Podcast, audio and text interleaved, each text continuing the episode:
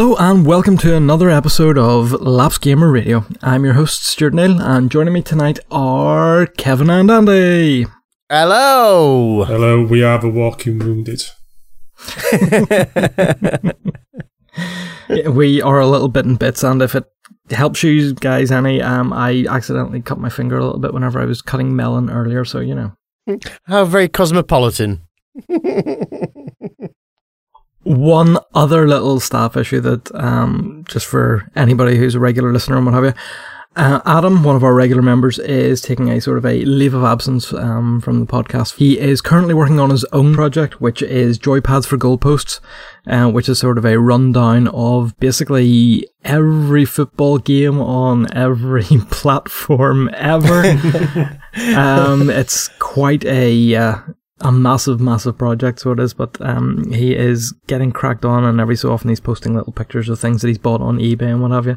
Uh, there are some truly dire football games within that, so we wish him all the best of luck with that. Um, if you want to follow him, he is uh, on Twitter, which is at Joypad Goalposts. And uh, they've got a YouTube channel as well. So if you search for Joypads for Goalposts, uh, you can catch up with what he's doing on that channel. He really is football crazy. yes, he is. Okay, we will launch straight into our regular features, and we'll go with the prices just about right.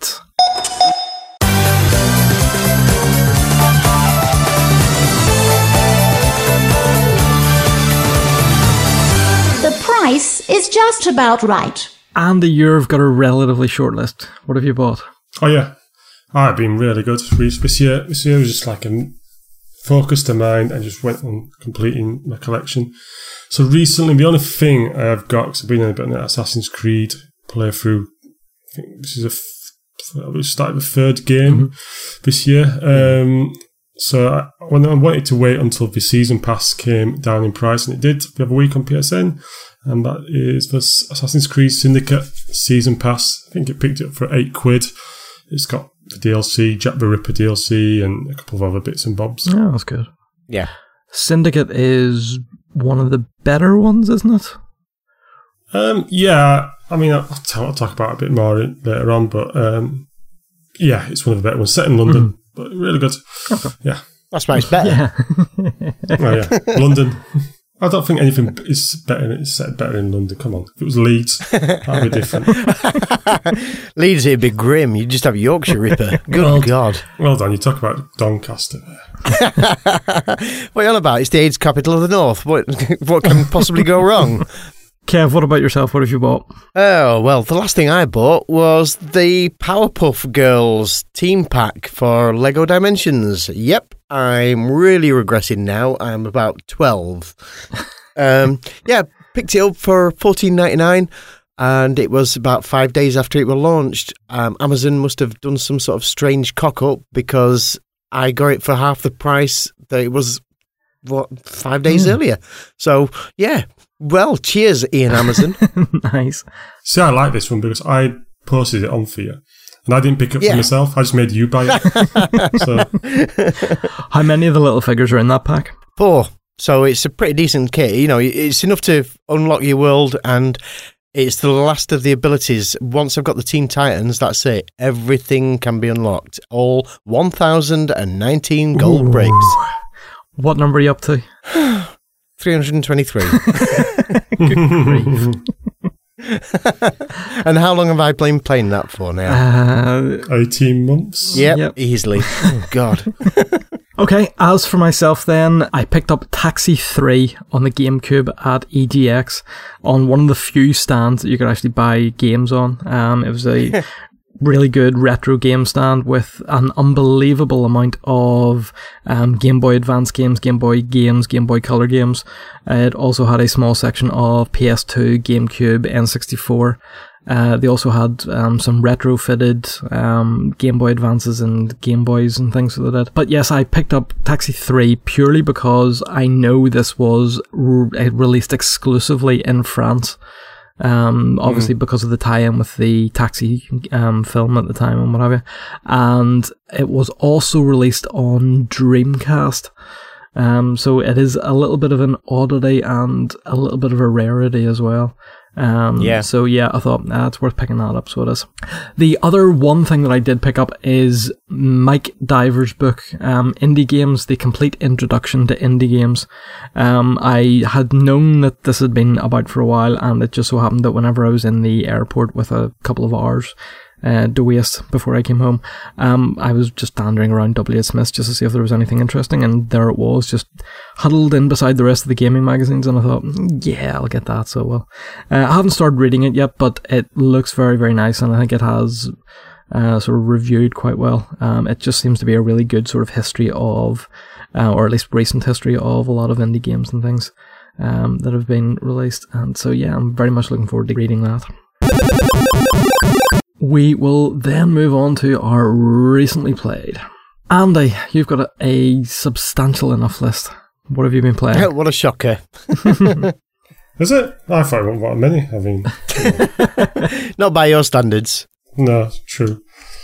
Okay, so I'll start. Okay, first game completed Assassin's Creed Black Flag. I think I talked about it on the last time I was on. Um, set in the Caribbean, loosely connected to the Assassin's Creed universe. Um, I can see why people like it a lot. Because essentially, you're not in the city. You're on a big, going to little towns now and then, but you're on the open water. Um, a lot of fun. Yeah, I enjoyed it. Best Assassin's Creed. That's not Assassin's Creed game, I would say. Um, and I'd highly recommend it for a lapsed gamer. Is there any perfect storm moments in it? As in um, the storms. Massive waves. There's massive waves, yeah. There's massive waves. There's loads of Ah, storms great. that just turn up. So it just sets it up nicely because I think I think Mark saying this is a team that are doing the new Pirates game for Ubisoft. ah. So it, you know, hopefully we've got a good basis in Black Flag universe, Assassin's Creed universe, but Hmm. we'll take this further and make sure there's strong weather systems and etc. Um, yeah, really enjoyed it. Um, highly recommended. it. It's not much of a storyline. That's the only thing I'd say. The other game, I'm going to write an article about this, but this is a really good one. This is the DLC for Black Flag, and you can buy it separately. You don't need Black Flag to play this DLC. All right. So, um, and it's free on PS Plus or free PS Plus rental. Um, last month Yeah. was it? Yeah, Yeah. But essentially, this is the perfect lapsed game for someone who wants to get into the Assassin's Creed universe and give it a go. The length is about seven hours. It gives you a taste of the story of this Assassins and Templars storyline. It's got a real powerful story um, where it's focusing about slavery. Quite a lot going on at this time. You got a side character from the Black Flag game who is a main character in this game. And it just features a lot of things that you do in Assassin's Creed. So if you're looking at Assassin's Creed, you're going, mm, there's about 10 games and they're about 16 hours each. This is about six hours. And if you're looking at it, to think, well, this is a good entry game to the Assassin's Creed universe. And if you like it, pick up Black Flag and pick up a couple of others. But it's it's just a perfect game for a lapsed gamer that if you don't have a lot of time for whatever reason and you say, well, I quite fancy Assassin's Creed, but I don't fancy, fancy playing through the length, it's perfect. And I think this should be do some more, more things like this because, you know, if, if it's a separate DLC and you just can't, you know, I think we've started doing it a bit more. We've got Dishonored 2, that's separate um, DLC, Uncharted, standalone DLC, where they give you little snippets of the larger universe while telling their own story. And if you're that intrigued and you're that into it, well, you'll you'll move into it. You'll Yeah. you'll play more. Bit of an amuse bouche. Yeah, so that's highly recommended. The other one, Tales of the Borderlands, um, all episodes one to five by Telltale. Oh, Telltale. Right. That's a logo I'm used to seeing. Yeah. Yes, so Telltale did Walking Dead, Wolf Among Us, Game of Thrones, etc. This one is set in the Borderlands universe, and to be honest, I hate Borderlands 2 in terms of the mechanics of it, in terms of the shortcuts in Borderlands 2. and I'm not that uh, enamored by the universe. But this one is another entry into a Borderlands universe. So instead of you don't want to play Borderlands or Borderlands 2 or Borderlands prequel, which take you a long time, then if you want to get a taste of it, play Tales of the Borderlands. It's not the best Telltale, Telltale game because you take control of two protagonists, one male, one female, one coming from the world of Pandora, another one coming from a corporate background that sits above Pandora. But and essentially you just play through the storyline. It doesn't really get going until four chapters four and five. But if you just want to experience the storyline set in the Borderlands universe, and if you like universe, you might want to play the main games. I'd recommend it in terms of that because what's disappointing about it, though, there's not much puzzles in it, and your decisions don't really affect mm. anything. So if you remember Walking Dead decisions and Wolf Among Us decisions, mm. sort of did change the storyline a little bit. This one doesn't. You're playing like an animated novel. All right. You know, mm. but you can play it. You know, each chapter will take you about two hours, so it's not a big time sink, and it does some interesting things. But yeah, I'd recommend it. The other game, Lego Hobbit, hundred percented. Wow. yeah, so I enjoyed that. Do you find it a bit annoying though that it just finishes abruptly? There's no um, sort of continuation, is there? Because they were expecting it to have DLC for the rest of the uh, episodes and stuff, and then of course that just never uh, happened. Yeah, um, yeah, I do find that annoying. I wish, I wish it did. I wish it put it into Lego Dimensions or something. Yeah, just to finish it off. Yeah, a little fun pack or something. Yeah. Also, think the way they did the bricks, I found this a very when you're 100% in it, I found it really pain in the ass to get the 100% because you had to do a number of puzzles to get the red bricks, which make it easier. You also had to change the world from sometimes day to night. Yeah. And it just seems a lot of faff. You were traveling across the world left mm. and right, left and right, cross, crisscrossing it all the time. Mm. And I don't think it was logical as the others. Yeah, I get what you mean. Still enjoyable. Mm. You know, I mean, I've always recommended a Lego game. Why wouldn't you? oh, wouldn't? The other game, well, Borderlands 2, didn't like because what was happening was the shortcuts. You know, so you, would have to go to a mission, but you'd have to traverse the whole area to get to a gate, then traverse another area to get to a gate. It, it was just making the game artificially long. Yeah. Plus respawning enemies, and I just I just didn't like it. Anyway, me and my brother completed that, and we started on the DLC. We've played three of the four DLCs so far: Captain Scarlet and her pirate's booty, Mister Torgue's Campaign of Carnage, and Sir Hammerlock's Big Game Hunt. The first two of those were really good, a lot of fun. Mm-hmm. Seemed to change the mechanics a bit, shift things up. Made Borderlands actually enjoyable, so I enjoyed those two. Sir Hammerlock's, mm. oh, it was just a grind respawning enemies, and I just ended up leaving my brother alone to take care of the enemies and running through them all just to get to the objectives. I was just like, I ain't doing it. I'm just running through. So I just powered my way through. And I'd say the DLC is better than the main game, but to access the DLC, you have to be certain levels. So I think one of them is level 30.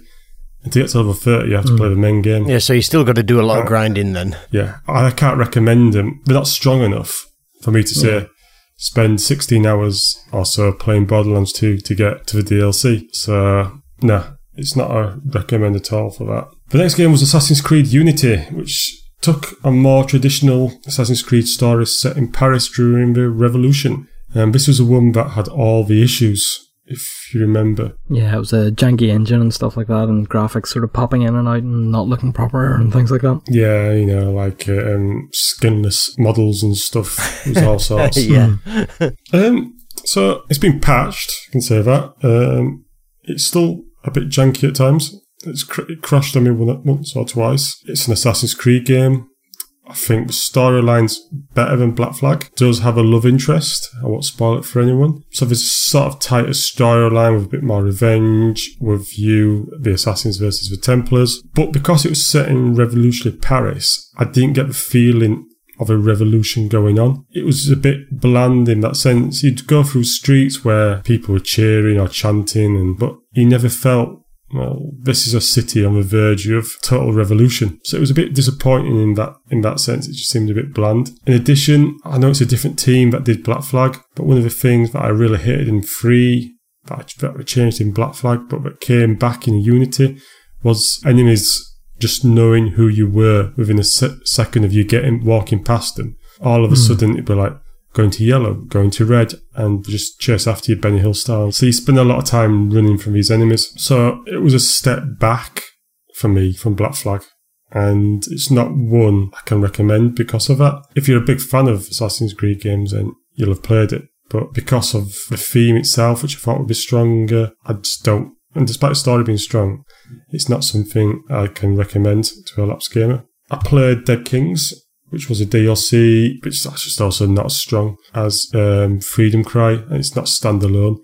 You had to access it through the game, and I did so earlier when I was underpowered by accident. So, nah, it's not, it's not really I, can, I can't recommend this Unity. The other game was a PlayStation exclusive. Excited when I first heard this game was coming out, called Shadow of a Beast. Um, I don't know if you ever remember it from '89 on the Amiga. Yeah, the classic one on both Atari and Yeah. Amiga. Yeah. Um, so I played through the new version. Um, it is on our Twitch channel if you want to watch it. I think I streamed all the game. So you can watch this. Um, short, very short. You are a beast and you sort the storyline is you're a beast controlled by these by this monster and they're nicking babies from humans it seems. Anyway, something triggers your memory and you start start chasing after the guy who controlled him and you start killing all the evil bad guys and eventually you get to the main bad guy. It was just a lot of fun. Um, it's short, but the way they do the graphics and the way that it's like a 3D, 2D viewpoint at times. So it's side lo- side on, but with done in 3D graphics. Oh, okay. Plus, it's only one button beat 'em up. You know, side scrolling beat 'em up. So it's only one button. But the what they do is the the little animations of beat of fighting that your beast does, they change it up. So it's quite fluid. It's not just like punch, punch, punch. He'll do a punch, but he'll do a sidestep punch, or he'll do a kick. It, it's really fluid and difficult to describe how they did this fighting system. Certain bits are a bit difficult, but overall, it's a game that I, I can recommend.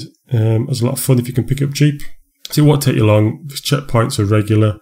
Save points are really regular. Also, within that game is um, Shadow of the Beast 1989, the original, which I completed as well. Um, didn't take long, but I don't know anyone completed this game in 1989. you talk about Dark Souls being tough, and this this game was unbelievably tough. I had to put infinite lives on. I don't, you know, judge me if you want to, but I don't care. All right, I had to put infinite lives on. I had to get a guide because I, went, I ended up going the wrong way, activating a mid-level boss, which I had no hope of defeating. And I was like, which way do I go? Because on your start screen, you think, oh, it's just a normal side scroll. I go right. No, you can go left as well, you're meant to go left. Mhm. But nothing tells you should we go left. So, but with infinite lives and well, infinite health, you can walk through it, and it's just it's just a pleasure just to click your way through. Um, Mm. it's just a little bonus that you get that you can unlock with from the main from the main game. Played that, and the final one was Killzone Shadowfall, which I've had since I got my PlayStation 4. So this is set in the Killzone universe by Guerrilla, who did Horizon Zero Dawn. Um, it's an FPS. This one, it's difficult. You are a mercenary, and the Helghast War. So these two factions are fighting. You're, in all the Killzone games, you're always fighting the Helghast. In this game, the Helghast have been defeated because I can't remember what called the Vaughn or something. I can't, I can't remember what we're calling it. Nu- nuked their world, essentially, Mhm. and then gave them half their world. Okay. It's weird. Mhm. So this world, what you you what you start on is half Helga, ruled by the Helghast, and half ruled by the other faction. And you're a mercenary, sort of. Well, not mercenary, but you're on the side of the other faction. But you try to find a way through, try to stop the war. The storyline's really good. It's, it's strongest of the Killzone games. Mhm. Some of the direction and help for getting through the levels is quite tough. It's kind of quite confusing. What's interesting about this game, though, it feels different from any other shooter. Some, you know, the, the way the movement goes, the way you weapon, you hold your weapon, the feel of it, it's, it is different. Oh, okay. And despite being a ve- very good storyline of the Killzone universe, and it's got too many faults for me. I found it too frustrating at times. Hmm. It was only just like, oh, just push through and maybe looking at a guide. That really convinced me to get through. There's too many bits, even on easy, where you're just constantly dying. And it just becomes a bit hmm. of a grind in terms of just getting through the level just to complete it. And too many times you get confused. So despite being best Killzone, despite being, it's absolutely gorgeous. For a launch game, it is absolutely stunning. I can't recommend it for a lapsed gamer just because it's too, for me, I'll find myself getting frustrated. And if I find myself getting frustrated, I know other people get frustrated. Yeah. And that's about it. I mean, I won't talk about Assassin's Creed Syndicate, but I've started that as well. I'll leave that for another point. I was going to say your playthrough of that might be hampered Yep. soon. It's going to be slowed down at least. No, no. She's going to sleep. you She's crazy sleep. fool. You crazy fool. Yeah. Uh, uh, well, what we're talking about, I might have to take a little sabbatical. Is well, yeah, I'm expect. Well, not me, but my wife. Me and my wife That would are be quite amazing.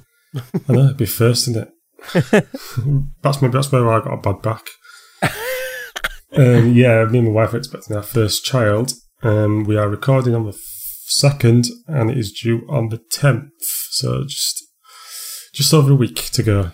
Oh, so fingers crossed then. Are you going to call her Yeah. Peach? No, Ah, what about Bowser? no. Ah. Oh. Daisy. Beast Killer or Beast Slayer, maybe. Beast Slayer Pidieski. That's got a ring to it. I like that. Yeah. Doesn't it? Doesn't? Yeah, yeah. Yeah. No. Oh, don't worry about it. My wife is just, she goes, it's got to have, you got to think about your surname, you got to think about this. So much criteria. I'm just like, I like that name. That's it. Beast Slayer, though, is that going to be hyphenated? No, it's all one word. Just checking. I was going to say, considering your surname, go for something simple to spell. Bob. Bob for a girl. I can't call him Bob. Blackadder started it, Bob. yeah. Yeah. yeah, true. Okay, um, for my recently played then, I'll keep mine short and sweet. Um, first one that I played has been Tracks, which is only recently released. For anybody who ever spent any time in like an early learning center, Tracks is basically the virtual version of their little wooden train tracks um, that you always used to get to play out, play with. At the minute, it is still in early access, um, so I'm not entirely sure what they're going to be doing with it and what have you, um, as sort of their their goal and what have you. But from the small amount that I've already played with it, it is really really nice, and it's just a lovely game just to sit and map out um, little tracks and things. The tracks um, you get to create um, can be diverted around um, either just a completely empty room or one that is um, furnished. Uh, so you can take it under tables, uh, around sofas, and um, all your little hills and things are gravity defying, and you can actually have the track floating in midair. One of the cool things about the game itself is that you can enter like a first person mode um, for controlling your little train and you can uh, drive that around uh, your track once you have finished actually building it. Um, there's the free mode, which um, is what that is, um, but there's also then a passenger mode as well, um, where you obviously then have to divert your uh, train to differing stations. That's where it gets tough. Yeah, that is where it gets tough. Um, but a thoroughly enjoyable game and so well put together. Um, you've played a little bit of it as well, Kev. Yeah, yeah. I've been looking forward to this coming out for a long time. And then, of course, it comes out at the time when I'm actually playing Mario versus Rabbids or wherever it's called. Oh, my word. Uh, one other game um, that I've been playing, and actually I remembered this um, purely because of one of the conversations that we had with Laurie and Ash at the NFTS area at EGX. Uh, she was a, or is a an art student who has moved into game development. Um, so her game Faultline has a certain amount of art to it. Oh, definitely. It's a really interesting puzzle game, um, but set in like a first person uh, sort of 3D environment and things like that. And it's like a slot machine um, sort of thing. But we were discussing with her sort of how people view games, and we were saying that, you know, a lot of times people don't see games as art, or at least art people don't see games as art. And so I was trying to think of a couple of games off the top of my head, and one of them that jumped out at me um, is a short game called Islands Non Places. The concept for Islands Non Places is that it puts you in a room. Um, you have just a sort of static view um, of a an object or a scene um, that you can sort of spin um, around the the edge of um, the circumference as such, and click on little interactive lights uh, within that scene. Um, so one of them is a luggage carousel um, in an airport, and you can click on each of the little suitcases. Um, some of them will open up. Um, other ones then start sort of floating round. It is definitely a piece of art um, more than it is an actual game, but it is definitely an interactive um, piece of art and is just wonderfully surreal um, in the way that the scenes expand and change and the things happen whenever you interact with them. Um, so highly recommended um, for people to go and have a look at that for something just a little bit different and a little bit more meditative and even sort of contemplative as a, a game and an art piece. I like it when they blur the lines a bit, you know, and you can't quite, Yeah. you're not quite sure what it is, but you're enjoying it anyway. Yeah, um, uh, yeah, that's definitely one of those games. Um, I'm trying to think. The other ones that we were sort of um, discussing at the time were Braid um, was one of them, um, just because of the art style of it, but also the puzzle element to it as well. Um, despite sort of almost pushing itself as a 2D platformer, there is an awful lot more going on in Braid, and um, we were also then discussing The Witness as well. Again, a little a puzzle game, but with a massive environment to go and explore and what have you, and just the look of it is wonderful. The last game that I've put a lot of time into so far has been Monster Hunter Stories. Uh, now this is came out on the 2DS, um, probably about what three weeks ago, um, or thereabouts, and was actually being shown off on the demo stand um, at Nintendo um, at EGX. So I was picking up street passes as I was wandering past with my my 2DS, which was quite nice. I've spoken a little bit about Monster Hunter Stories from the demo and things whenever it got released and what have you. I absolutely love this game. It is absolutely perfect as a portable JRPG. Um, it's a, it is turn based and it is set in the Monster Hunter universe. So for people who don't necessarily who have played Monster Hunter and don't necessarily get on with it, but do like JRPGs, this is highly recommended um, to go and at least try. The demo's up on the eShop um, on the 3DS and 2DS, uh, so definitely go and have a go at it. I've sunk um, a little bit over what 15, 16 hours or so into it now, and I'm probably barely scratching the surface of it. I have been up against, well, I'm on level 17 or so, and through the online battling um, play, I have been up against people who are on like level 45. Uh, so an awful lot of people are sinking an awful lot of time into this game already. And uh, yeah, it's just wonderful. The other new thing that has just been recently been released for it is a Zelda, uh, Legend of Zelda tie-in. Um, so there's some of the armor um, will make you look like Link. You can get the Master Sword.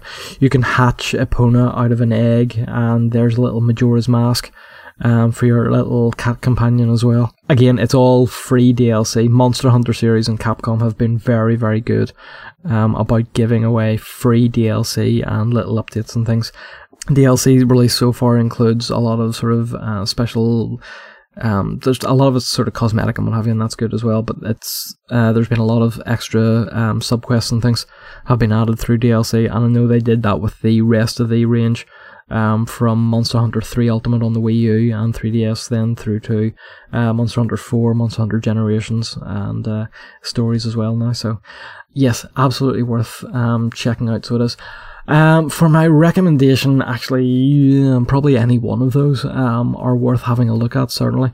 Um, Monster Hunter Stories, go and try the demo, see if it's your thing. Um, for all the price of Islands Non Places, um, I would say it's well worth checking out just for something a little bit different, and uh, definitely recommended, so it is. Kev, what about yourself? Well, I've alluded to it already when we were talking about tracks. Been playing Mario and Rabbids Kingdom Battle. I've actually finished it, uh, which is quite something. Finished the main story in 10 days on and off, just playing. Where do you get the time from? Uh, EGX.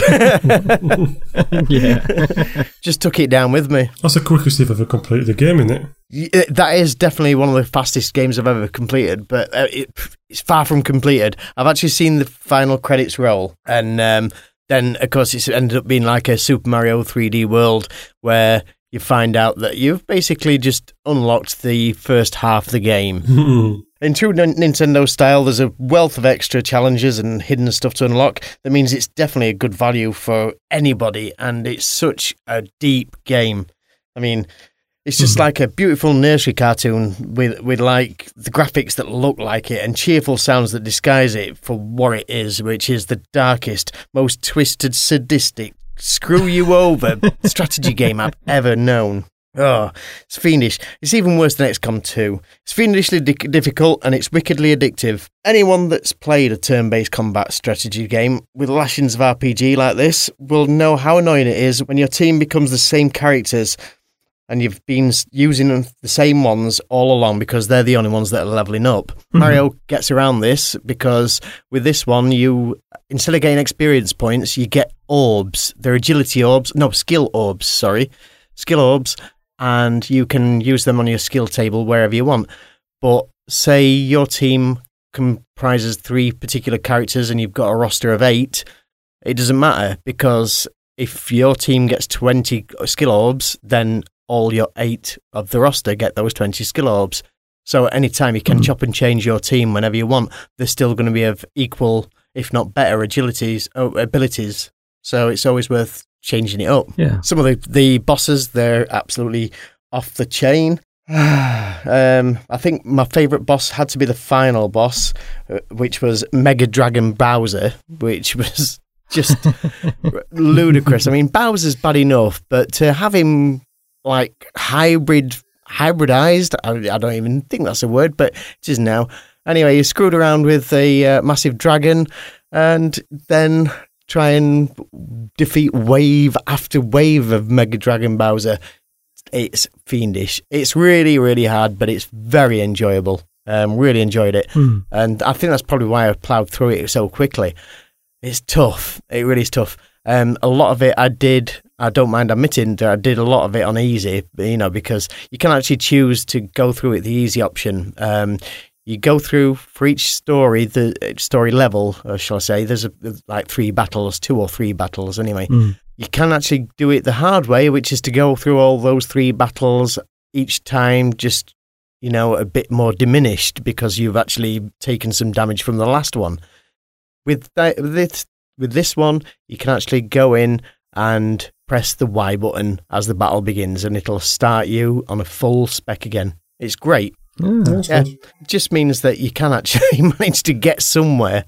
And I think that's what's made it so pleasurable, you know, because rather than you having to panic about stuff like that, you can actually go in and just try and figure out the puzzle, you know, try and figure out what tactics are going to work. And sometimes it takes you a good four hours or so to really figure it out. But yeah, Yeah. it's well worth it. Um, it's it's probably the finest game I've played on the Switch yet. oh no, did I just say that? Oh, and that's it. The Zelda camp are going to be killing me now. yeah, well, you know, preference. You're alone there. we did sit and play um, Mario and Rabbids co-op on Saturday Mm. night um, after EGX we did in the pub after we'd had some food, and it was a very enjoyable experience. Um, just sitting, the Switch is perfect for that It sort is. of game. Um, there's a not a huge amount happening on screen, um, and because it's turn based and what have you, you obviously get to uh, sort of take your time over the decisions and things that you Mm. make, and using one little Joy-Con each then to move your characters and things around. Uh, it was a thoroughly enjoyable um, game, so it was to play, um, even in co-op, Yeah, um, as a lo- as a local multiplayer Yeah. as well. Um, yeah, absolutely fantastic. I was surprised at how well that worked as well because obviously I was used to playing it as um, a portable, you know, just with both Joy Cons Yeah. connected. But as soon as we split it off and started playing, you know, as co-op, it just worked perfectly. And I thought, well, what's the difference here? Brilliant, yeah, hmm um, yeah, yeah. Two thumbs up for that one. Okay, we will move on to the news.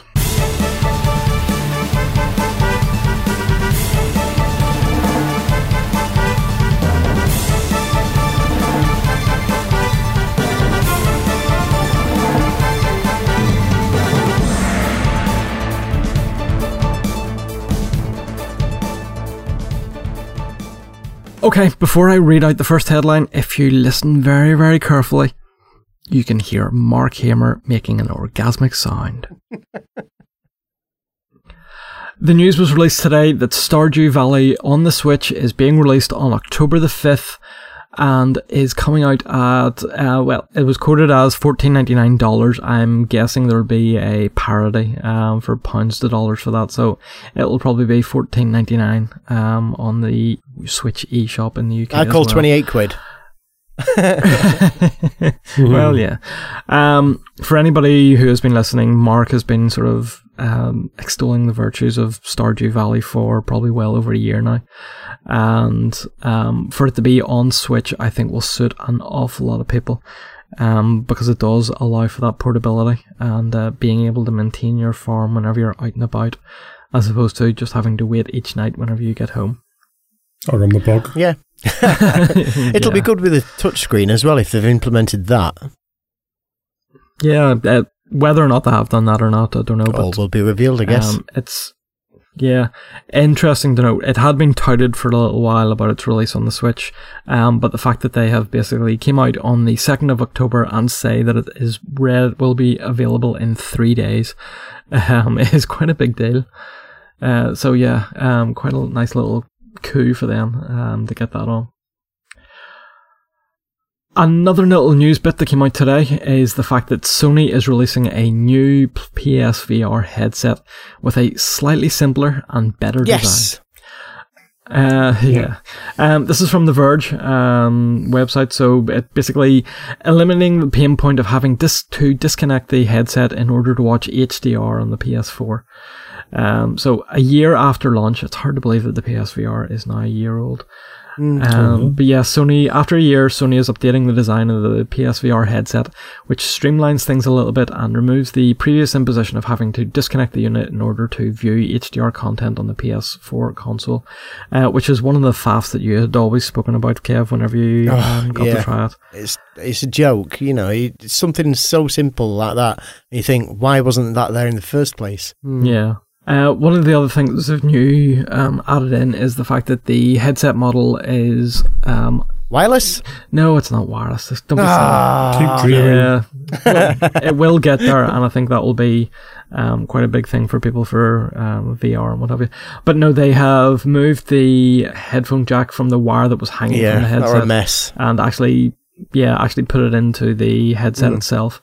Um, so it'll basically be a lot tidier, um, with a little bit less trailing cables. Yeah, I can see a problem with that though, because usually the first thing to go on bits like that is the headphones. So you know, it's going to be Yeah. a real pain in bum if ever that does, you know, go faulty, which headphones invariably do. You always end up with one Yep. ear that works and one ear that's wonky. But uh, well, we guess we'll see. Uh, a couple of other wee things on it are the fact that it's a thinner connection cable to the PS4. Yes. Um, also, it's a an upgraded processing unit, um, which then allows obviously the HDR pass through possible. Um, it has a new model number. Um, it's called the CUH-ZVR2. Catchy. Yeah. Um, according to the report that I read, the boxes and what have you will be slightly different, but again, in true Sony style, um, you need to probably take out a magnifying glass to try and find the model number on them to make sure that you're getting the newest one. Um, price wise, it will probably be similar to the current one, so in around sort of 350, 400 um, pounds and dollars uh, or thereabouts.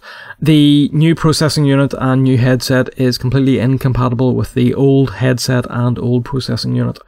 And as far as we're aware, nobody has said anything about having a way of sort of an upgrading process or anything like that, other than shelling out the extra money.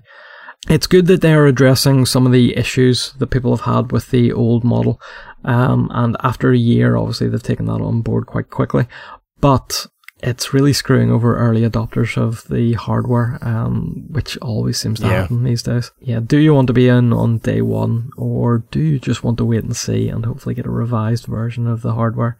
Um, and fortunately, in this case, then, yeah, the people who dived in, um, well, some of them have made their money back in CEX. Yep. Um, but for anybody else, yeah, um, it's whether or not they see that the faff um, being worth paying out £300 to eliminate. Other little point um, came out this week was that the Nintendo will finally close the Wii Shop channel in 2019. I, I, Um, so I didn't even know it was still open. yeah. Um, for anybody who's been paying attention, the Wii Shop channel obviously came out on the release of the Wii, but because of the backward compatibility of the Wii U, it was also available in the Wii um, sort of emulator that was built into the Wii U. Um, it, whenever you did your transfer from your Wii to your Wii U, you were able to carry across all your um, previously sort of bought games and things.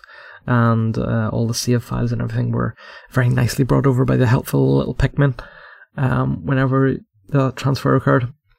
So yes, the company have announced that the Wii Shop channel will be shutting down um, on Wii and Wii U um, in 2019. Today, the company gave notice that users won't be able to add points to their Wii Shop accounts after March 26, 2018, and won't be able to purchase anything on the channel beyond January 31st, 2019. Um, so that includes any Wii Shop services, including the purchase of WiiWare, Virtual Console games, and downloading Wii channels, and crucially the Wii U transfer tool. Uh, you'll still be able to re-download WiiWare and Virtual Console software that you've already bought, but Nintendo has noted in its press release that this won't be possible once they completely shut down the Wii Shop channel um, at an undisclosed date in 2019. With a day's notice. Yeah. With a yeah. We'll close it tomorrow. yeah, probably. Um, so yes, if you do have anything that you want to go and re-download or anything that you had been thinking about possibly buying, um, you need to get yourself sorted sometime before uh, March 26th, 2018 to get points on and buy it before January 31st, 2019. You've been warned. um, to make sure, yeah, to make sure that it's added to your account. It's actually kind of surprising that it's so far off them shutting it down. Yeah. Hmm. Well, they've changed. They've closed down all the game servers.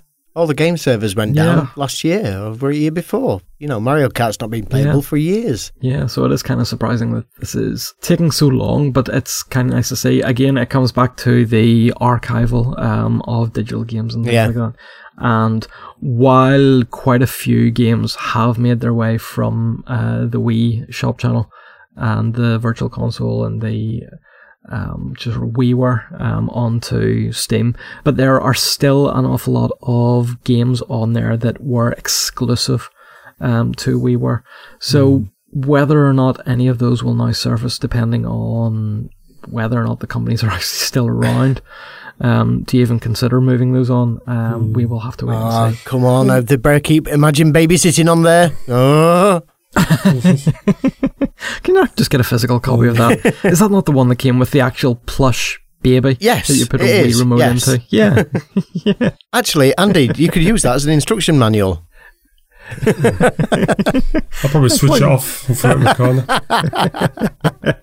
Perfect parenting there, 101. One on Yeah. one, That's it. Um, so essentially, they're saying past 2019, any Wii games you have got and haven't re-downloaded, bye bye. Yep. Yep. Yep. Basically, that's them gone. Uh, the thought, I mean, I understand shutting the shop down, but at least keep the servers active that you can actually download your games. Because I suspect there's 100 million Wii's out there. You know, some still will go on their Wii's and want to play Yeah, it. to be fair though, you can actually download it and just stick it on a micro, uh, not micro, uh, just a standard SD card. You know, you're not going to lose it. Yeah. Okay, then time for some free games. Ooh. Well, you have to pay for them. D- yeah, don't don't get too excited. Um, this is on the PS Plus um, for October as well as the Xbox Games with Gold. Oh, I thought you were going to just start doling them out then. God. I'm going. So for PS Plus for October 2017, on the PS4 we have Metal Gear Solid 5: The Phantom Pain. Is that a big one? That's a that's a big one, isn't it? That's a good one. That is a good one, yes. There's the Amnesia collection, so I'm guessing this is Amnesia: The Dark Descent and Amnesia: A Machine for Pigs, um, both sort of horror-related games. Um, there's That's You. Oh, again. Nobody wants it. Go away. It's garbage. Fair enough. just leave it at that. Hue and Skyforce Anniversary um, to round off the PS4 titles. For PSVR, Riggs Mechanized Combat League is being rolled over for another month. yeah. Yeah, it's not as if they can't go and pick something else from the PSVR. There are plenty of titles there um, for people who want them. On the PS Vita, um, I'm guessing it's crossplay with uh, the PS4 version of Yeah, that one makes sense. and Skyforce Anniversary. And then for people who still have and are still maintaining their PS Plus on PlayStation 3 Yep, yep, yep, yep. Is Monster Jam Battlegrounds and Hustle Kings. Monster Jam Battlegrounds, I think, was on PS2 as well. I seem to remember. Oh, right, okay. I'm sure that used to be a PS2 game as well, so I'm quite tempted by that. Hmm. Okay, for Xbox games with gold, um, on the Xbox One, it is Gone Home, Rayman 3, and Oxenfree is available up until the 15th of October, so a little bit after this um, episode will come out. Um, from the 16th of October, then it's the Turing test, which was weirdly um, on show at EGX and on show at EGX Yep. last year as well, despite coming out in August 2016. Again, I think it comes down to EGX being a marketing um, expo as well as a, a way of people showing off new and shiny. Um, so yeah, for people who didn't necessarily know what this was, they actually got to get hands on with it and uh, see. But yes, for people with games with gold, um, yeah, you get that downloaded from the 16th.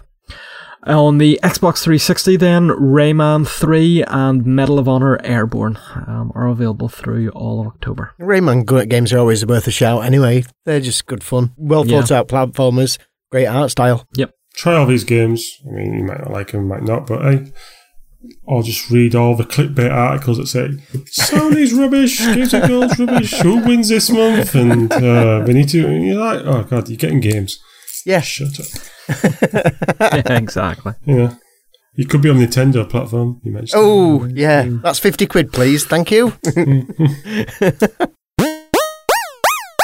Okay, we will round out the show. Um, we don't have any shout outs um, from anybody on Twitter, but obviously a big shout out to anybody that has been following us. A massive shout out to everybody um, that we got talking to at EGX, and quite a few people have done follow ups and things with us, um, which is really, really nice. They've sent in lovely Yeah. emails and things like that. Um, we've even had a uh, quite a few new followers on our Twitter feed. Um, some of them have actually listened to the show and said very nice things about us as well. Which is weird. Hmm. I wasn't expecting that at all. Hmm. Hmm. yeah. But no, that's really nice to see as well. So yes, thank you to everybody and get in touch with us, please. We know you are listening, so you know, let us know who you are. Okay, that wraps up tonight's episode. So from me, goodbye. Bye bye. So long.